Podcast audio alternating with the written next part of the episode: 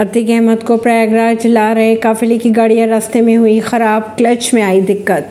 Mafia don Atiq Ahmad को प्रयागराज ला रही UP police के काफिले में चल रही एक गाड़ी का क्लच खराब हो गया। फ़िलहाल अतिक की गाड़ी को बिछवाड़ा पुलिस थाना में रोक दिया गया है। दूसरी गाड़ी आने के बाद ही पूरा काफिला आगे की ओर बढ़ेगा। अतिक अहमद इस बार काफ़ी सुरक्षा व्यवस्था के बीच लाए जा रहे हैं यूपी।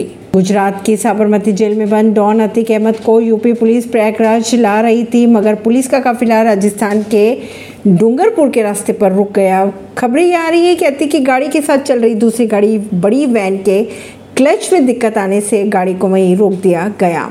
फ़िलहाल अतीक की गाड़ी की बिछीवाड़ा पुलिस थाना में रोक लिया गया है। दूसरी गाड़ी आने के बाद ही पूरा काफिला आगे बढ़ने की खबरें सामने आ रही है। पुलिस वैन में सीसीटीवी कैमरे लगे हुए हैं। वहीं उमेश पाल के परिवार और उनकी पत्नी ने अतिक के लिए फांसी की सजा की मांग की है। इसी खबरों को जानने के लिए जुड़े रहिए जनता श्रिश्ता रिश्ता पॉडकास्ट से। प्रवेश दिल्ली से।